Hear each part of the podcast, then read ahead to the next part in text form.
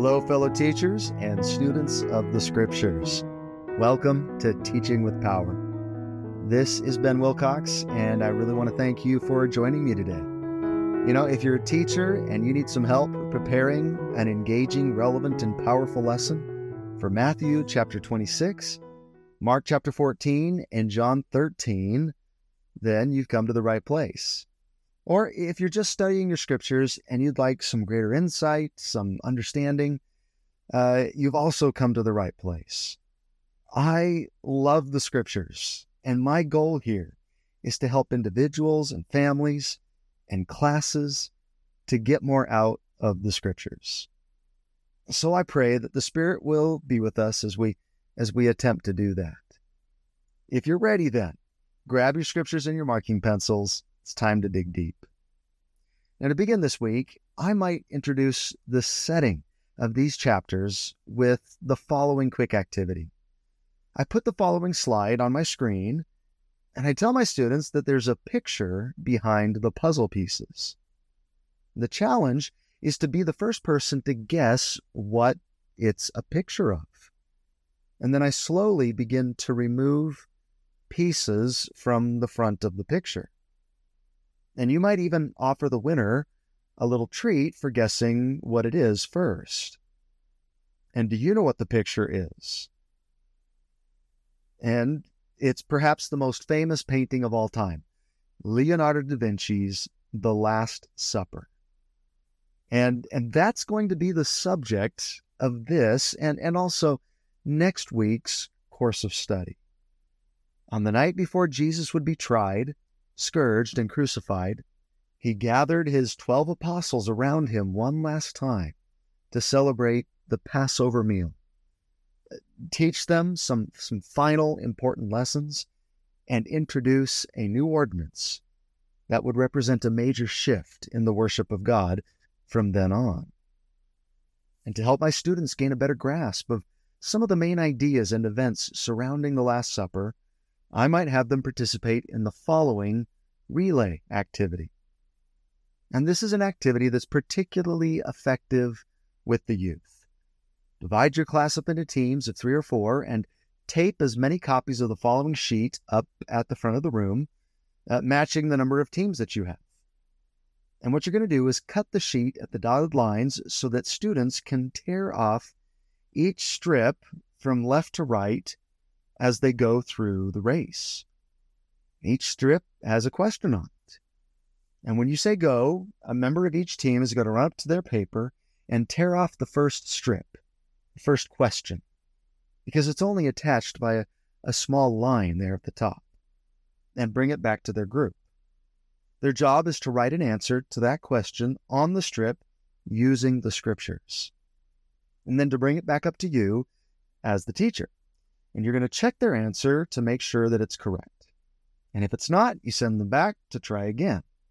If their answer is correct, then that team can move on to the next strip. And so on until they've completed each one. The team that accomplishes this first wins. Now, it's likely that there's going to be more than one team that needs an answer corrected at one at one time. So what you have them do is form a line in order of when they got to you, and then they wait their turn until their strip can be corrected. And this can be a, a, kind of a fun way to introduce and understand this story better. Then, after that, you can go in and study specific aspects of the scripture block a little more deeply. So, here are the questions that I might use, and I'll tell you the answers as we go through each one. And be sure to tell your class that all of the answers can be found in Matthew 26, Mark 14, and John 13. And another note the questions for this week only cover events that occur at the Last Supper. There are other events that are covered in Matthew 26 and Mark 14, such as uh, Jesus' suffering in Gethsemane, the arrest, Peter's denial. But those are events that we're going to focus on in more depth in the coming weeks. It's just one of the challenges of teaching the life of Christ as a harmony. Uh, the content of each of the chapters uh, in in the Gospels don't always match up perfectly. Question number one Before the Last Supper, Judas Iscariot agreed to deliver Jesus to the chief priests in secret for how much money? Matthew 26, 14 through 16.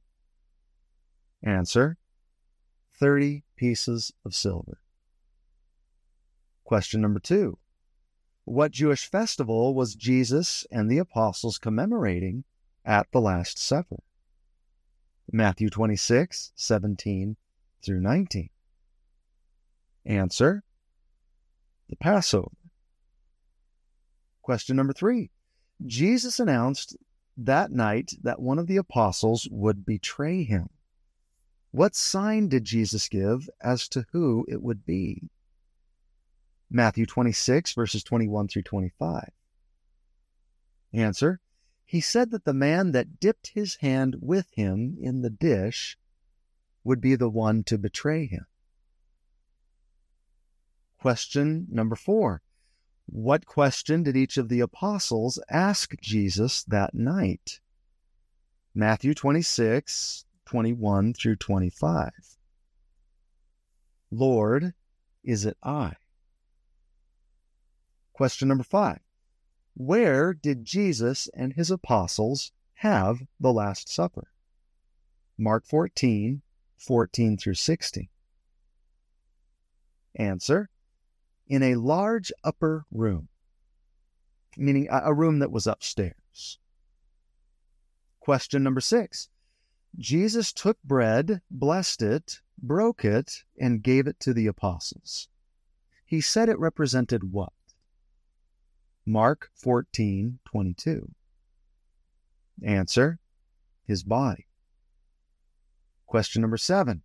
Jesus took a cup of wine and passed it to each of his apostles and said, This is my blank of the new blank, which is shed for many.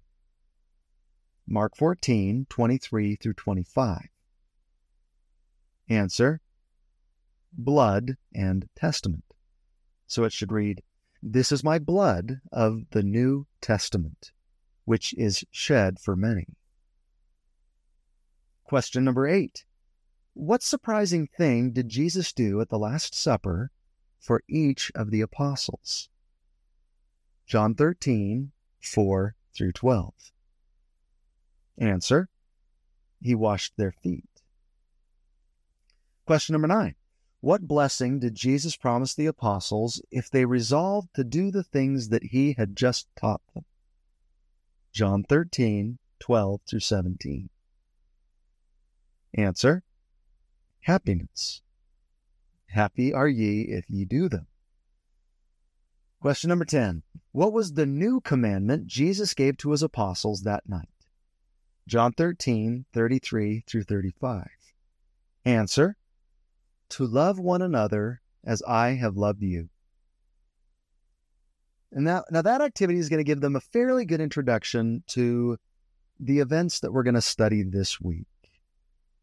Now, to help them explore and understand the events of the Last Supper on a bit more of a personal level, I might have them do the following ponder and apply activity after the relay race. So, this is going to go from a team effort now to an individual effort. And give them some time to ponder and answer the questions. And then go through each of the questions and invite students to share their answers with an explanation of why they chose that particular answer.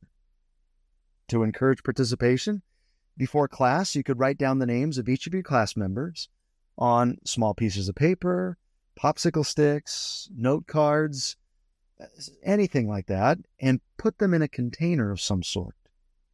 And as you go through the questions, select one of the names and invite that particular student to share. Still, after that initial student shares, open the question up to volunteers for, for anyone that would like to share their thoughts. Here are the questions. And this time, there are no right or wrong answers. Number one, how do you think Jesus was feeling at the Last Supper and why? Sad, relaxed, anxious, determined, grateful, or other? Number two, what do you think was the most important reason for Jesus to have this supper with his apostles? A, to celebrate the Jewish Passover. B, to share some final teaching. C, to institute the ordinance of the sacrament with them. D, to spend some meaningful quiet time with his friends before his death. Or E, other. Number three, what symbolism of the sacrament connects most with you and why? A, the bread and water representing Jesus' broken body and spilled blood, his sacrifice of love. B, the bread and water representing spiritual nourishment, his life and sacrifice that sustain us spiritually. C, the bread representing Jesus' victory over physical death, the promise of a future resurrection. D, the water representing Jesus' victory over spiritual death, the promise of forgiveness. E, the cup reminding us of the bitter cup that Jesus drank for us. Or F, other. Number four, what makes the ordinance of the sacrament more meaningful to you? A, reflecting on Christ's atonement and mercy. B, examining myself and my actions that week and how I can improve. C, pondering things Christ did and taught during his life. D, expressing gratitude for my blessings. Or E, other. 5. Which of the apostles do you feel you relate to most and why? A. Peter, feeling unworthy to have his feet washed by the Savior. B. Judas, tempted by wealth. C. The apostles arguing over who was the greatest. D. The apostles wondering if they would be capable of betraying Jesus. E. The apostles expressing their devotion to stand by Jesus no matter what. Or F. Other. And number six, why do you think Jesus washed his apostles' feet? A. To humble them. B. To be an example of service. C. To illustrate his purpose as their Savior. D.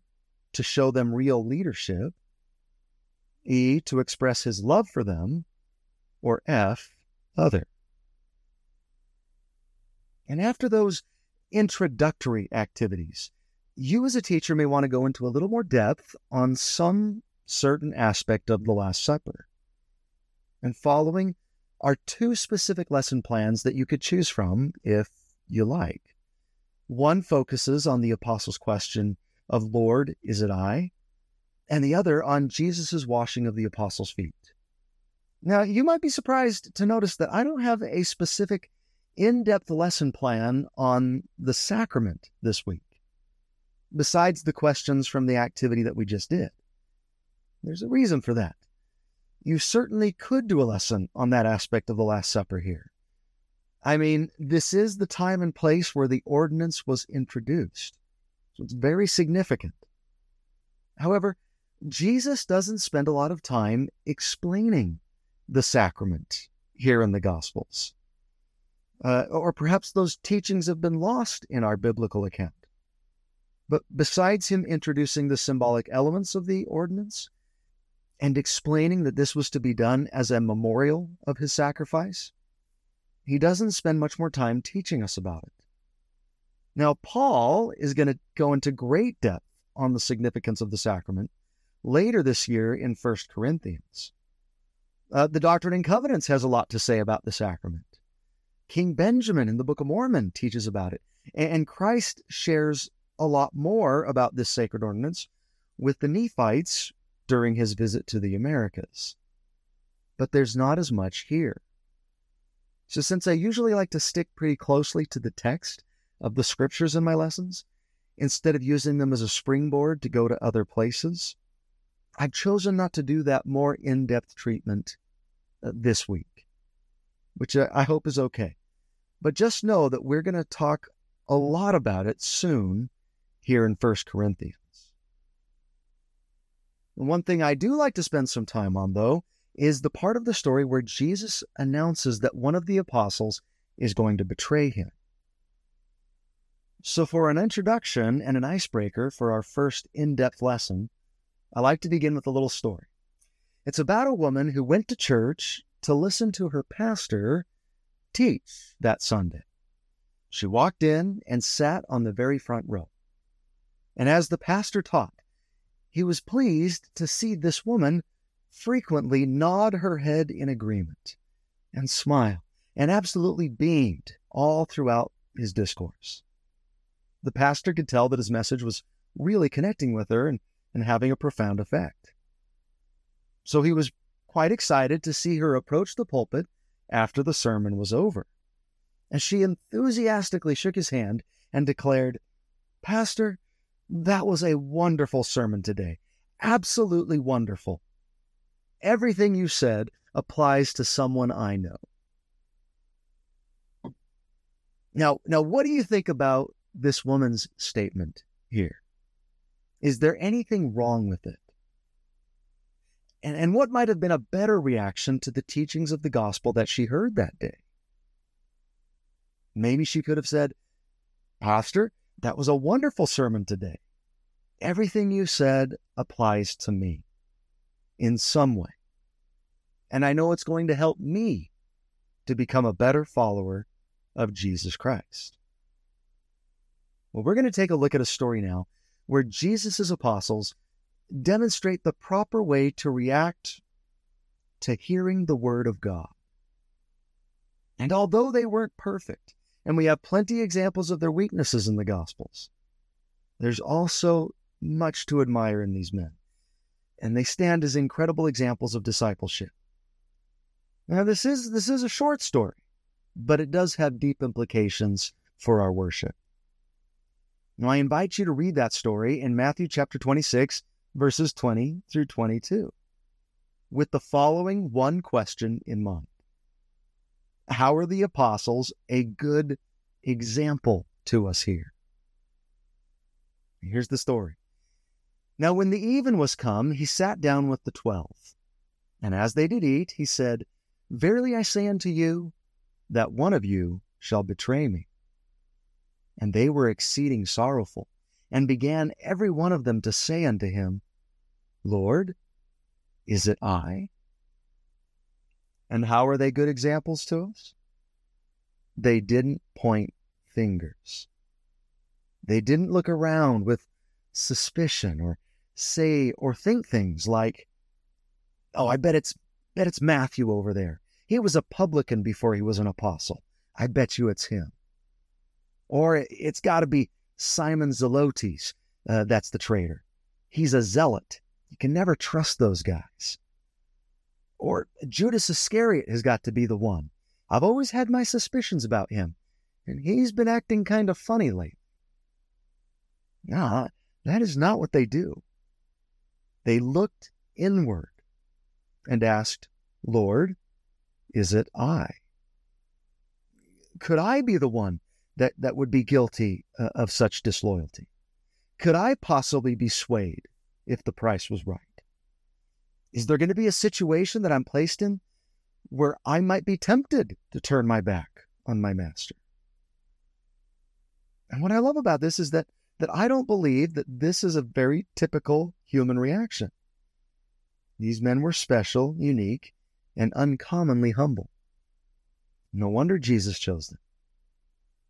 I mean, how do you think most of us would react if the bishop walked into the classroom and said, We've learned through revelation that one of you students in here is going to end up in federal prison one day if they don't change their ways.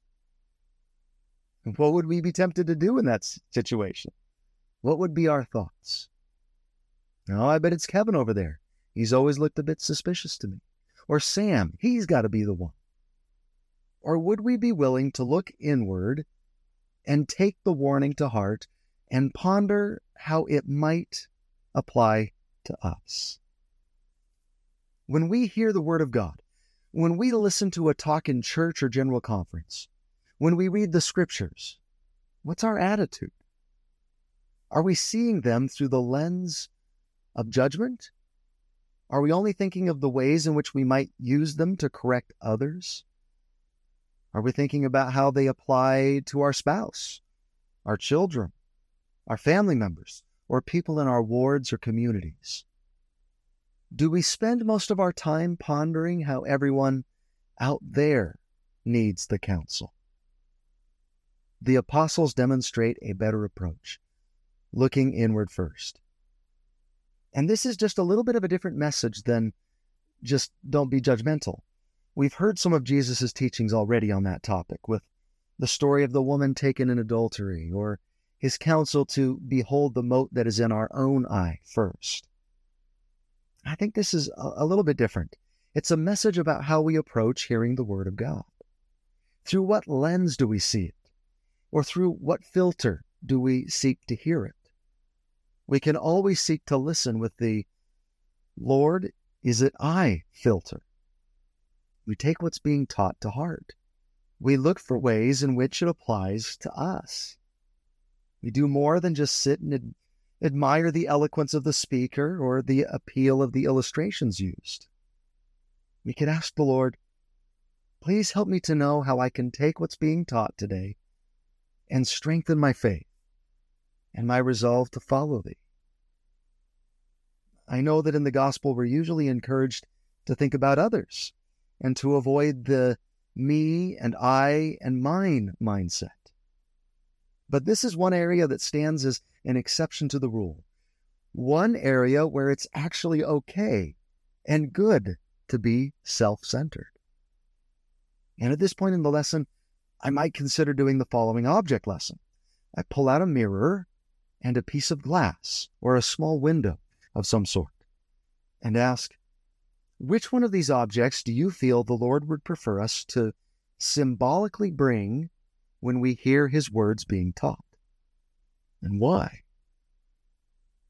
And you could share the following quote from Elder Uchtdorf, who once gave an entire talk in General Conference entitled, Lord, is it I? And he said, May I suggest that the Holy Scriptures and the talks given at General Conference are an effective mirror we can hold up for self examination. As you hear or read the words of the ancient and modern prophets, refrain from thinking about how the words apply to someone else and ask the simple question Lord, is it I? See, we want to approach God's words with a mirror with a self reflective attitude, looking inward, and not with a window, looking out and, and focusing on others. And in that same talk, President Uchtdorf gave some memorable illustrations of this principle, and he shared the following story. Some years ago, there was a news story about a man who believed that if he rubbed lemon juice on his face, it would make him invisible to cameras. So he put lemon juice all over his face, went out and robbed two banks. Not much later, he was arrested when his image was broadcast over the evening news. When police showed the man the videos of himself from security cameras, he couldn't believe his eyes. But I had lemon juice on my face, he protested. When a scientist at Cornell University heard about this story, he was intrigued that a man could be so painfully unaware of his own incompetence. To determine whether this was a general problem, two researchers invited college students to participate in a series of tests on various life skills and then asked them to rate how they did. The students who performed poorly were the least accurate at evaluating their own performance. Some of them estimating their scores to be five times higher than they actually were. This study has been replicated in numerous ways, confirming over and over again the same conclusion.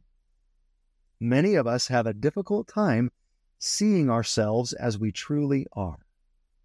And even successful people overestimate their own contribution and underestimate the contributions that others make. It might not be so significant to overestimate how well we drive a car or how far we can drive a golf ball. But when we start believing that our contributions at home, at work, and at church are greater than they actually are, we blind ourselves to blessings and opportunities to improve ourselves in significant and profound ways. Perhaps that helps us to understand why the Lord seems to emphasize humility so much. And I also love Paul's thought from 2 Corinthians 13, verse 5. Examine yourselves, whether you be in the faith. Prove your own selves. Know ye not your own selves, how that Jesus Christ is in you, except ye be reprobates? So, the truth here. When I hear the word of God, if I seek to examine how it applies to me, rather than assuming it is meant for others, then I will become a better disciple. I will grow, change. To liken the scriptures, what are some situations in your life where you could ask, Lord, is it I? And could it be, Lord, is it I who lacks patience? Is it I who feels complacent? Is it I who's inconsiderate of others, envious, slothful, takes things and people for granted, always looks for the negative? Is it I who would betray you? In conclusion, if you want the lesson to be a bit more memorable, you might consider providing each student with their own personal reminder of this principle. You could give each of them their very own small mirror to place into their scriptures as a bookmark of sorts. Or they could stick it to the cover of their scriptures with a piece of tape or in a place where they're going to see it frequently. You can purchase a, a package of 120 of these little mirrors on Amazon for less than $10. And I'll provide you with a link to those in the video description if you're interested. But you can tell your students that this small gift can act as a reminder of the importance of self reflection when it comes to the Word of God. A reminder to use the gospel as a mirror and not a window. A symbol that can hopefully prompt them to ask, Lord, is it I? And not, Lord, it's got to be them. And, and with that, I say, go ahead, be self centered as far as applying the Word of God is concerned.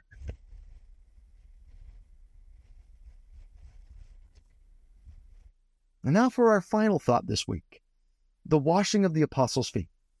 As an icebreaker, you could do this little quiz with your students. I call it the Who is Greater quiz. The object is to determine which of the two given positions of authority are greater or higher in authority. CEO or manager? CEO. Sergeant or chief? Chief. Uh, in the Catholic Church, cardinal or archbishop? A cardinal is higher. In academics, a head or the dean? And the dean is, is a higher position. In the military, lieutenant or private? Lieutenant. Captain or colonel? The answer is colonel. And then finally, general or major general. And this one kind of throws them off because you think it was major general, but actually a general is higher in authority than a major general. And don't ask me why. Now, this introduction is a bit similar to what we talked about back with our lesson on becoming like a little child. But apparently, the apostles are still struggling with this idea of, of who should be considered the greatest or the most important amongst themselves. Because we learn that here at the Last Supper from Luke 22 24, and there was also a strife among them, which of them should be accounted the greatest. And, you know, is our world any different? Uh, uh, we too live in a culture that's obsessed with the idea of rank, position, and status. We're constantly rating, ranking, and classifying things and people. Top 10 lists, awards shows, championships, hierarchies, pecking orders are all around us.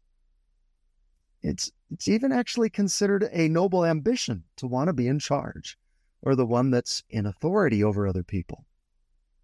It's a, it's a law of the jungle. Look out for number one, dog eat dog world, where it's often the mighty, the ruthless, and the ambitious that triumph over the humble and the tender. And this desire to be in charge is also the cause of great contention in our world. Just like the apostles are having a little strife amongst themselves here at the Last Supper. So, so knowing this, Jesus, and understanding that he wasn't going to be with the apostles much longer, decided to take this opportunity to teach them and all of us about the meaning of true greatness. And he's going to teach them with an object lesson, a, a visual demonstration of celestial greatness. So let's watch the Master at work.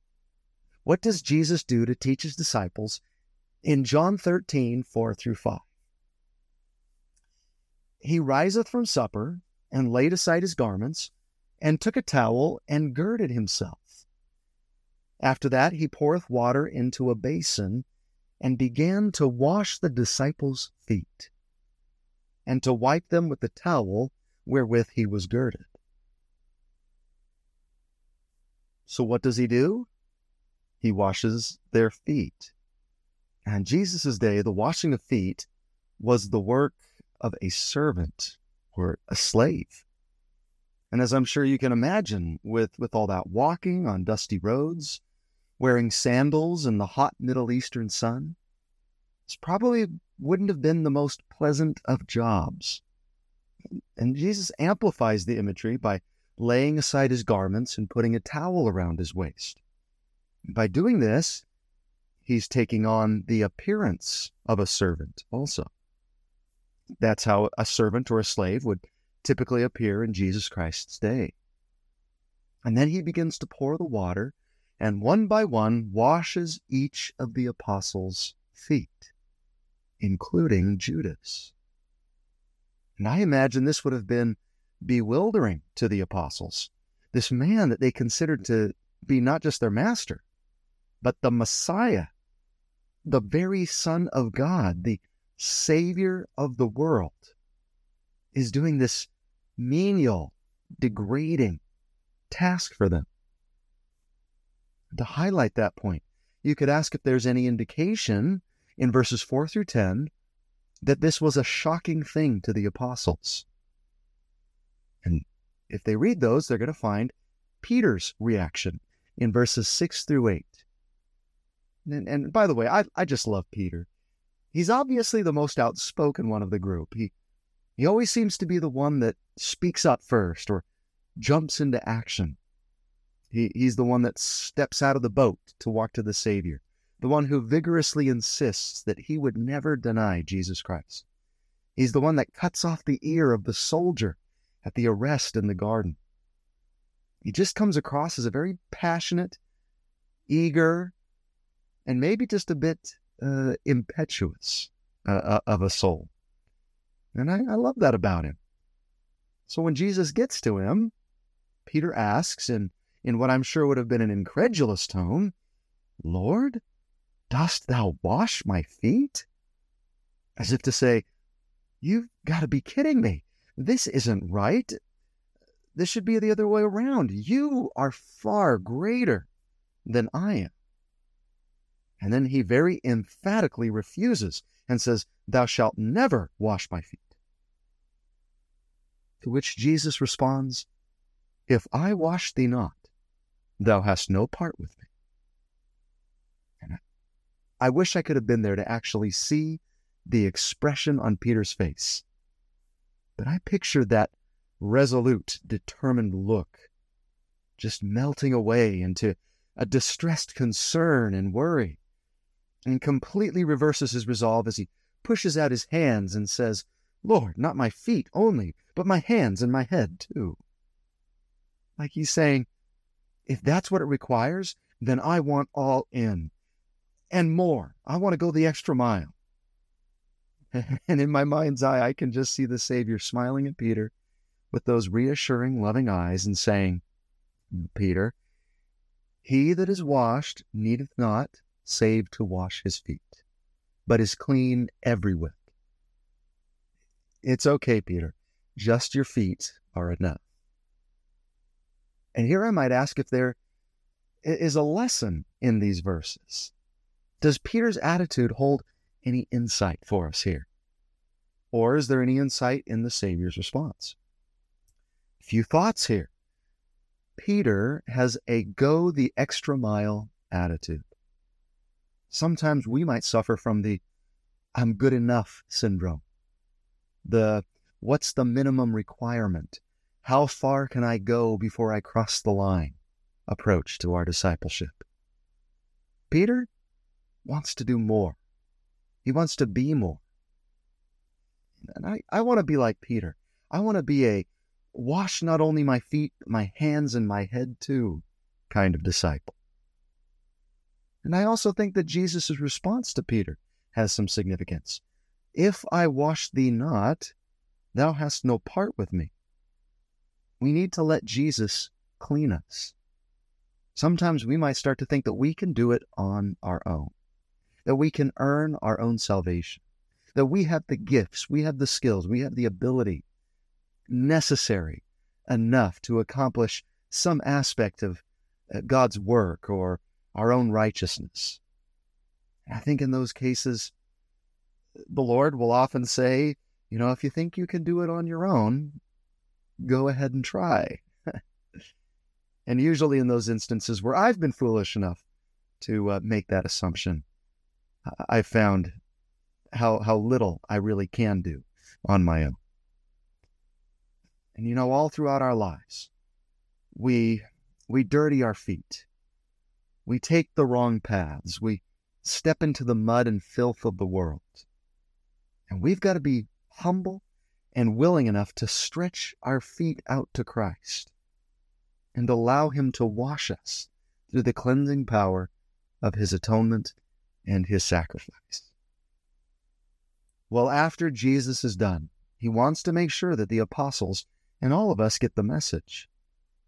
In fact, in verse 12, He even asks, Know ye what I have done to you?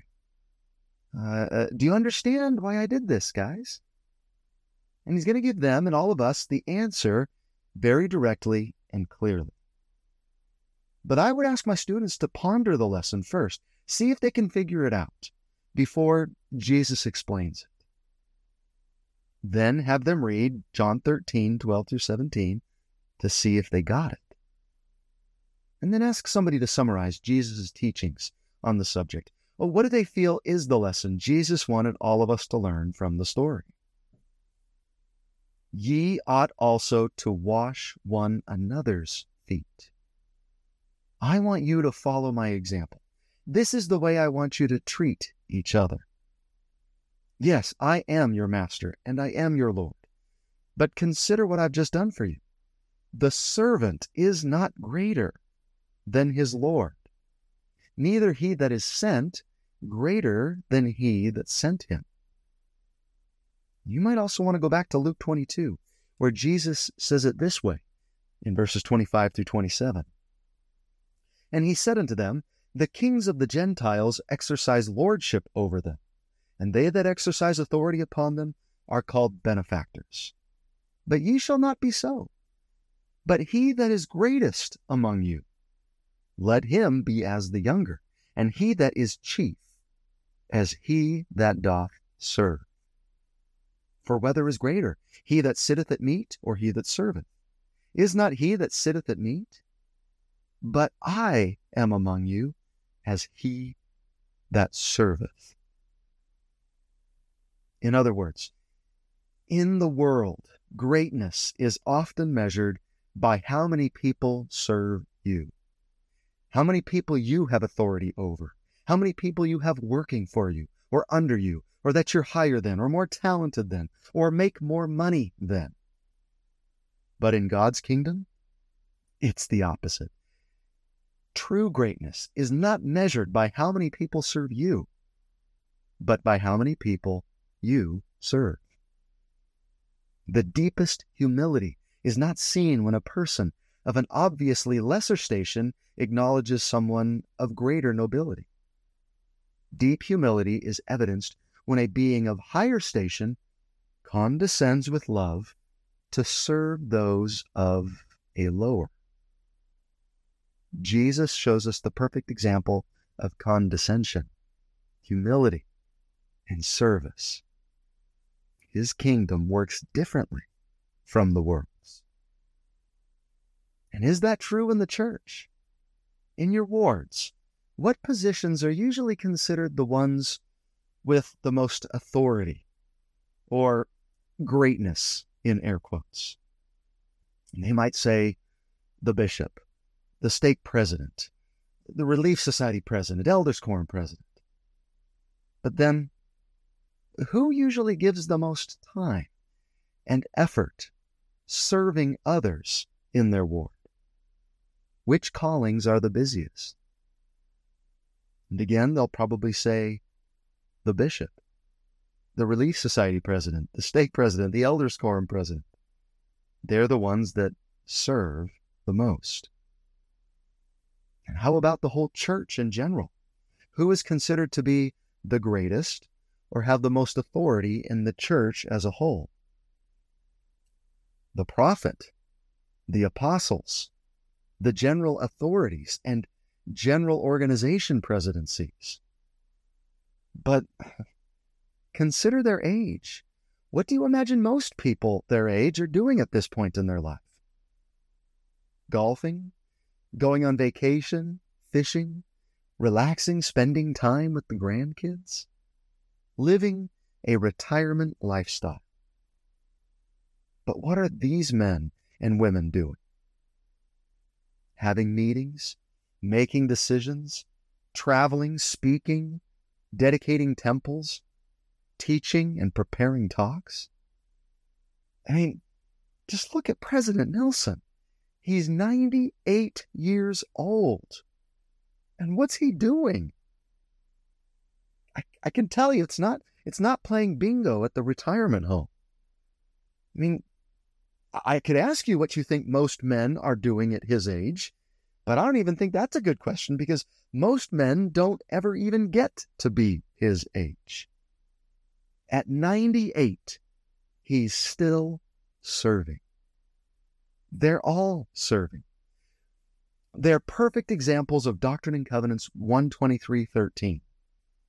Therefore, that we should waste and wear out our lives in bringing to light all the hidden things of darkness. Those in authority in the church are certainly wasting and wearing out their lives, bringing light to others, or washing feet.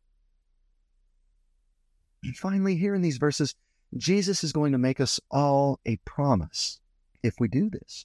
If we seek to fill our lives with service to our fellow man, what will be the result?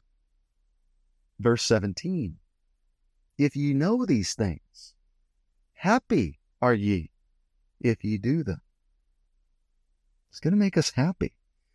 If men are that they might have joy, then Jesus just revealed one of the greatest secrets to finding joy.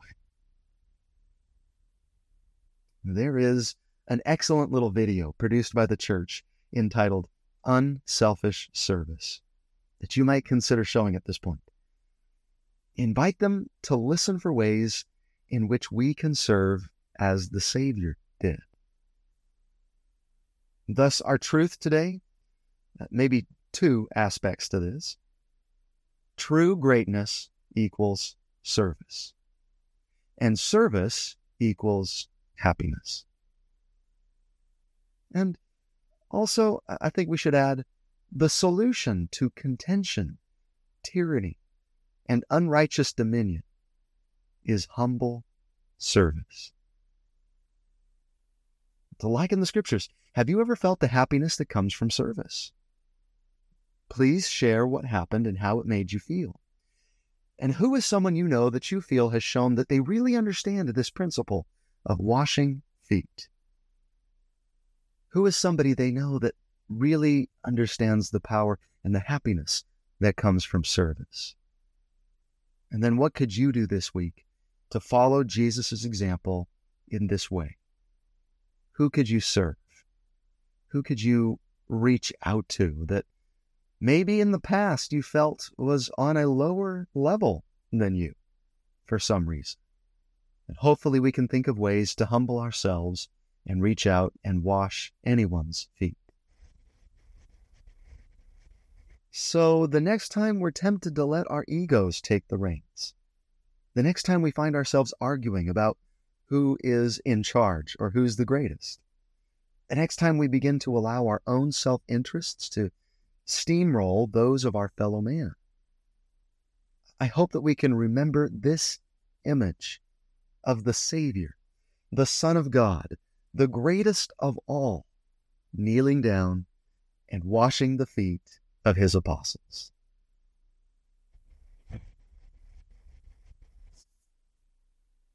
Now, you might wonder why I'm not moving on to talk about the love one another principle that appears near the end of the chapter. And that's just because thematically, I think that thought ties in nicely with next week's block of scripture as we continue to study the Savior's teachings during the Last Supper. Love is going to be the major focus of John chapters 14 through 17. So stay tuned. And with that, we're going to go ahead and conclude this week. I know it's uh, a little bit of a shorter video this week. That is a rare occurrence for me. Uh, I hope that this video has helped you in some way uh, as either a teacher or a student of the scriptures. Teachers, like I always say, if you'd like to have access to any of the teaching materials that I put together for teachers to help in lesson preparation, go to teachingwithpower.com and uh, you'll find links to the resources there. Uh, thank you so much for watching, everybody. I hope you'll join me again next week. Now get out there and teach with power.